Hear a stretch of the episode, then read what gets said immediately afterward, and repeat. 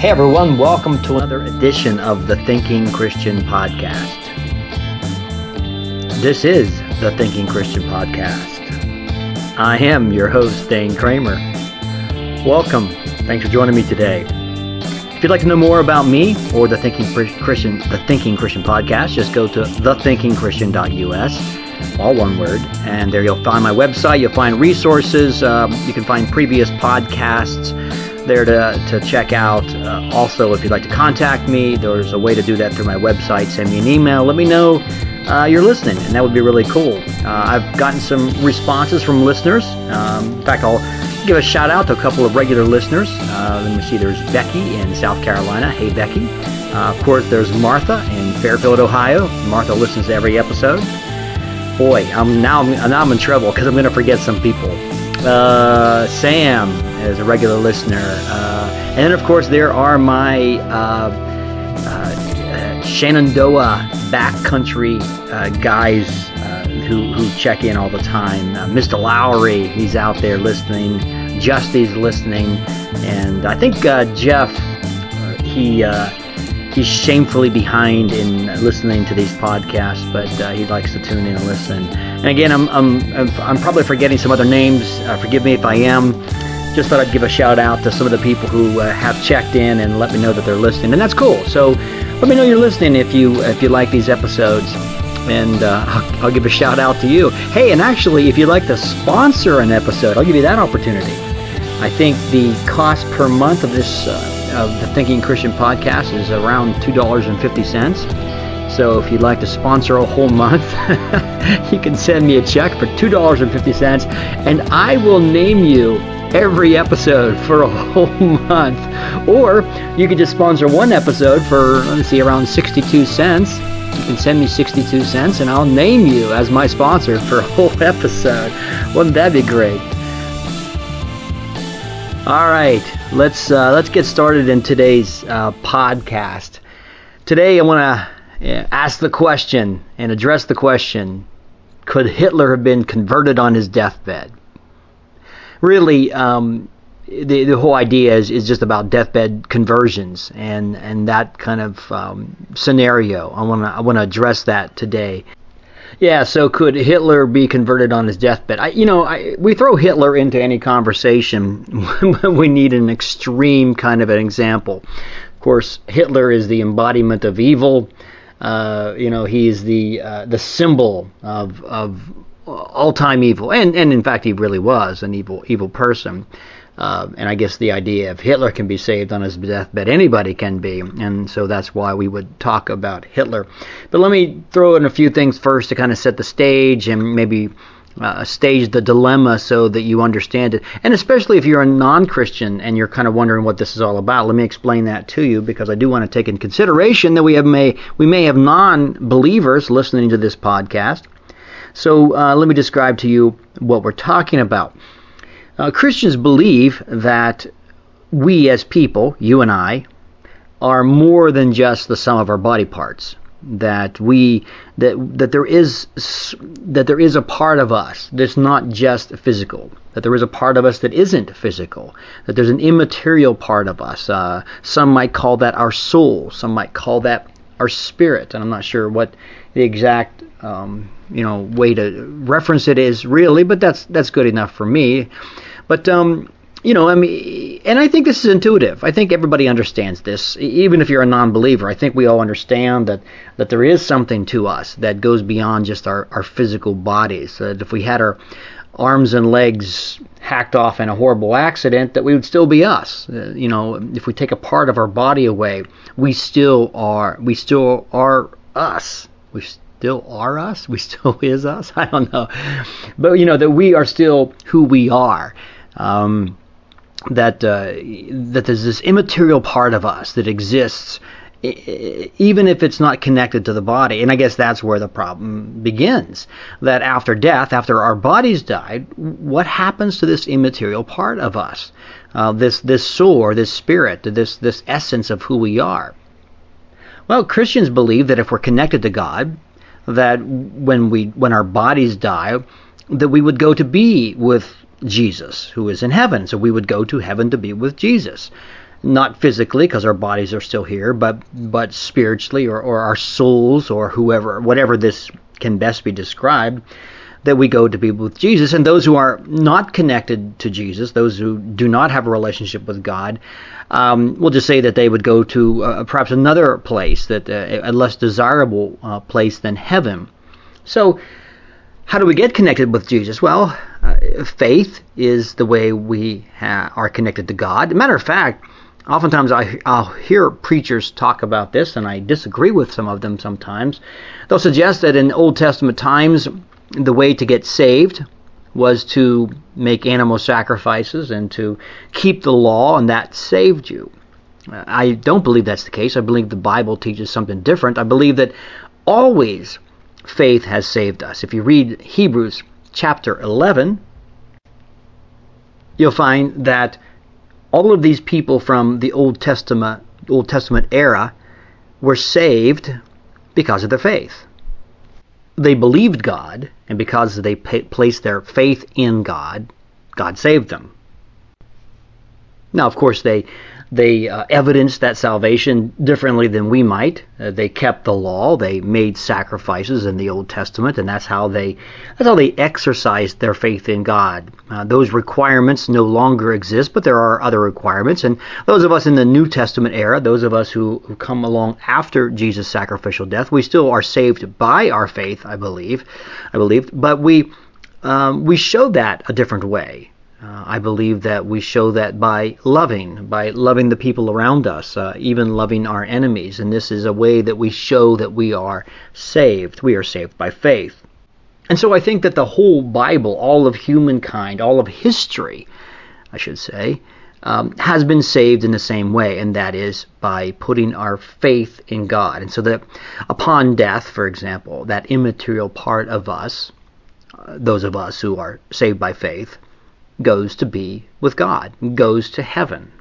And this gives rise to the question well, then, can someone on their deathbed, maybe hours or even minutes before their death, can they call out on God? Can they place their faith in God? And even though they lived horrible lives like a Hitler, could they still be saved? What it answer that question, I think we have to explore a little bit about what what salvation really is. Now, I said it was we're saved by faith, but how does that come about? How, in fact, are we saved? You know, here in America, uh, or America, uh, I think we've kind of westernized Christianity, you know, in a certain way, which is not, hmm, which is not correct, uh, maybe.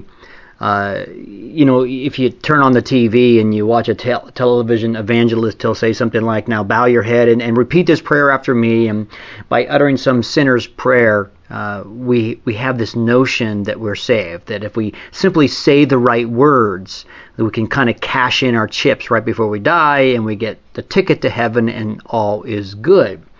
And unfortunately, we've come to kind of believe that. I think. Um, and, and I believe that's that's wrong. That's not the correct way, because faith might not be active when we say certain words. So if we recite a sinner's prayer, for example, maybe that faith is not there.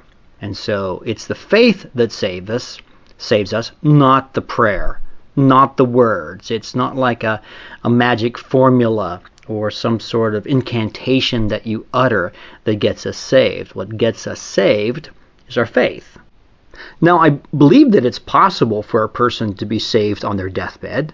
It is possible for a person to uh, come to God and be saved. And I believe that is uh, right before they die. And I believe it is possible because we actually have an example of this happening. In Luke chapter 23, uh, it was at Jesus' crucifixion, we have a very unique example of salvation occurring, I believe, here um, is often ca- called the thief on the cross. Um, on the day that Jesus was crucified, Rome decided to um, also execute two other uh, criminals that they had uh, that uh, apparently were worthy of execution. They had committed some sort of capital offense. We know that they were robbers. I think, and also insurrectionists. And so uh, Rome was going to, uh, Rome was content to crucify these three people together, Jesus and these two other people. And so they were taken outside of Jerusalem, and there they were nailed to wood and hung up uh, to die. Now, it's interesting. It seems, if you kind of compare the gospel stories together, that initially uh, both thieves began to rail on Jesus, maybe kind of mock him and, you know, saying, hey, save yourself and save us, and so on and so forth. And that's how it seems like it probably started. But in Luke chapter 23, one of the thieves, one of these other exec- um, the criminals who was being executed, apparently had a change of heart uh, because he um, turned to Jesus, I guess as much as you can turn on a cross, and or at least he directed his words to Jesus. Uh, and after defending Jesus, I mean the other the other criminal was kind of um, mocking Jesus, and he said, "Hey, leave this guy alone. He hasn't he hasn't done anything wrong. You and I, we deserve to die, but this man doesn't." So he turns to Jesus and he said, uh, Lord, remember me when you come into your kingdom.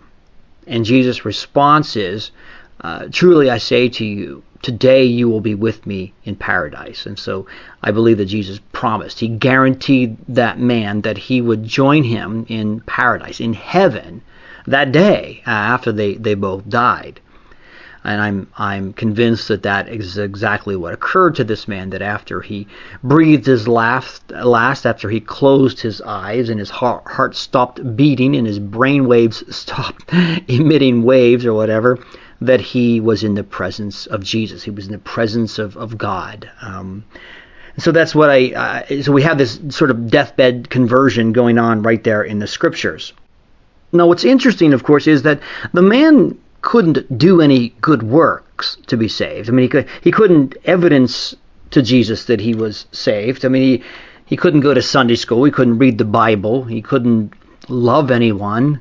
I mean, for goodness sake, his his hands were literally nailed to wood. He he couldn't move. He couldn't get baptized even. He he could do nothing but hang there and die. And yet Jesus, when he heard the man's plea, guaranteed him his uh, salvation.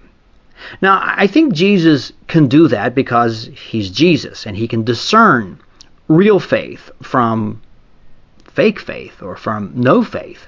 In fact, he did this frequently throughout his ministry. He would uh, he would remark, "Oh, I've, I haven't seen this great of faith in all of Israel," or uh, he he commended someone of, of having great faith, and he, he did this frequently when he encountered people like that.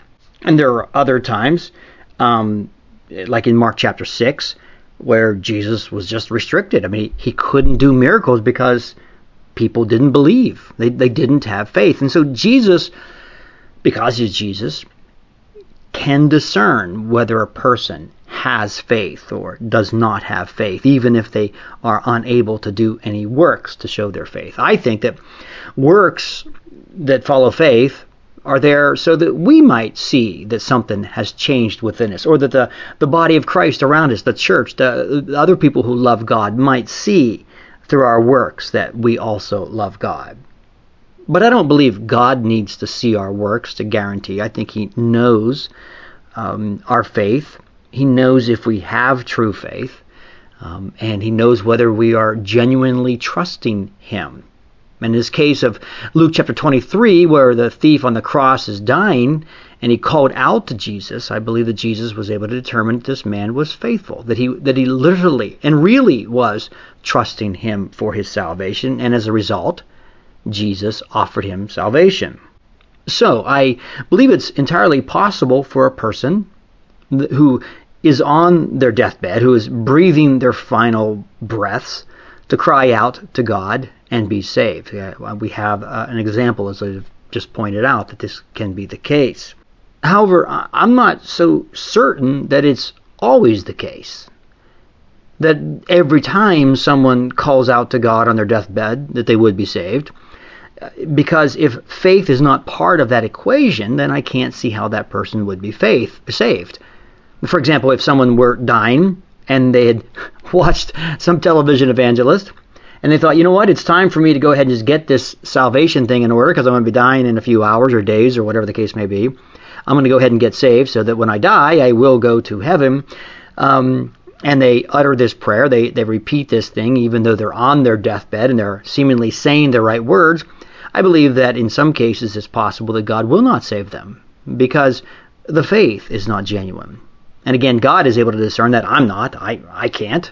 I can't discern that, and I don't believe most people can discern whether a person is calling out in faith or not. Now, I, have heard stories, and I, I, can't verify whether these stories are true or not, um, but I've heard accounts of, or people talking about accounts where someone is going to come to God in their later years. They'll say, Well, I'm going to live my own life in my younger years. I'll do what I want to do. I'll live the way I want to live. And then later, later on, when I'm older, when I'm settled down, when I've sown all my wild oats, then I'll come to God and then I'll, you know, be His. The problem with that is, first of all, we don't know when we might die. We might die very suddenly. Uh, without any opportunity to prepare for that death. But more so than that is the fact that if we live a life of rebellion to God, and, and that's exactly what those early years would be, if we're not giving God ourselves, then we are in rebellion to God. So if we're living in rebellion to God for years, I believe the danger of having our of having our hearts hardened toward God is very real that we might be so hardened to God because we've lived in rebellion to Him that in the later stages of our life, the, the time when we're planning on giving our lives to Him, there may not be a desire. There may not be any faith present. We may not be able to generate faith for having lived in rebellion to God. And so I don't believe that's a very, very good plan for anybody to follow. And now, kind of the, the question at hand, you know, could Hitler be saved on his deathbed? I think this, well, first of all, I, I think we've answered that anybody, you know, anybody can be saved if they have genuine faith. And I suppose a person like Hitler, if he genuinely saved, he would certainly stand a chance. And someone would say then, well, yeah, but wait a second, a person like Hitler was evil, lived all his life, just a very evil man, and and is God capable of forgiving all of that simply because we turn to Him? And I'm very happy to answer that question because um, I believe it makes God very happy to give grace and forgiveness. And so my, my answer is yes, I believe very much that God is quite anxious to show his mercy. He's quite anxious to show his loving kindness. He's quite anxious to show how much he can forgive. So that any person, any person, no matter the depth of, of sin that they've fallen into, no matter how much they've become entangled with darkness and evil in our world, no matter how much pain they may have caused other people, even a person as terrible as Hitler, I believe that God is capable of offering forgiveness and bringing them into His presence should they call out to Him in faith. See, the bottom line, for me, as I understand Scripture, is that faith must always be present. Those of us who lean upon God have faith. Those of us who trust Him and not ourselves have faith. Those of us who rest in His arms and not in our own devices are the ones that have faith. And faith is what God seeks to honor by saving us the question is do you have faith, a saving kind of faith, that you might trust in God? I'll leave it at that. If you care to answer that question, uh, send me an email. Contact me and let me know uh, if indeed you uh, would like to know more, or maybe you have an answer to that. I'd really love to hear from you on this one. All right, this is Dane Kramer from the Thinking Christian podcast, and I'm signing out now. See you next time.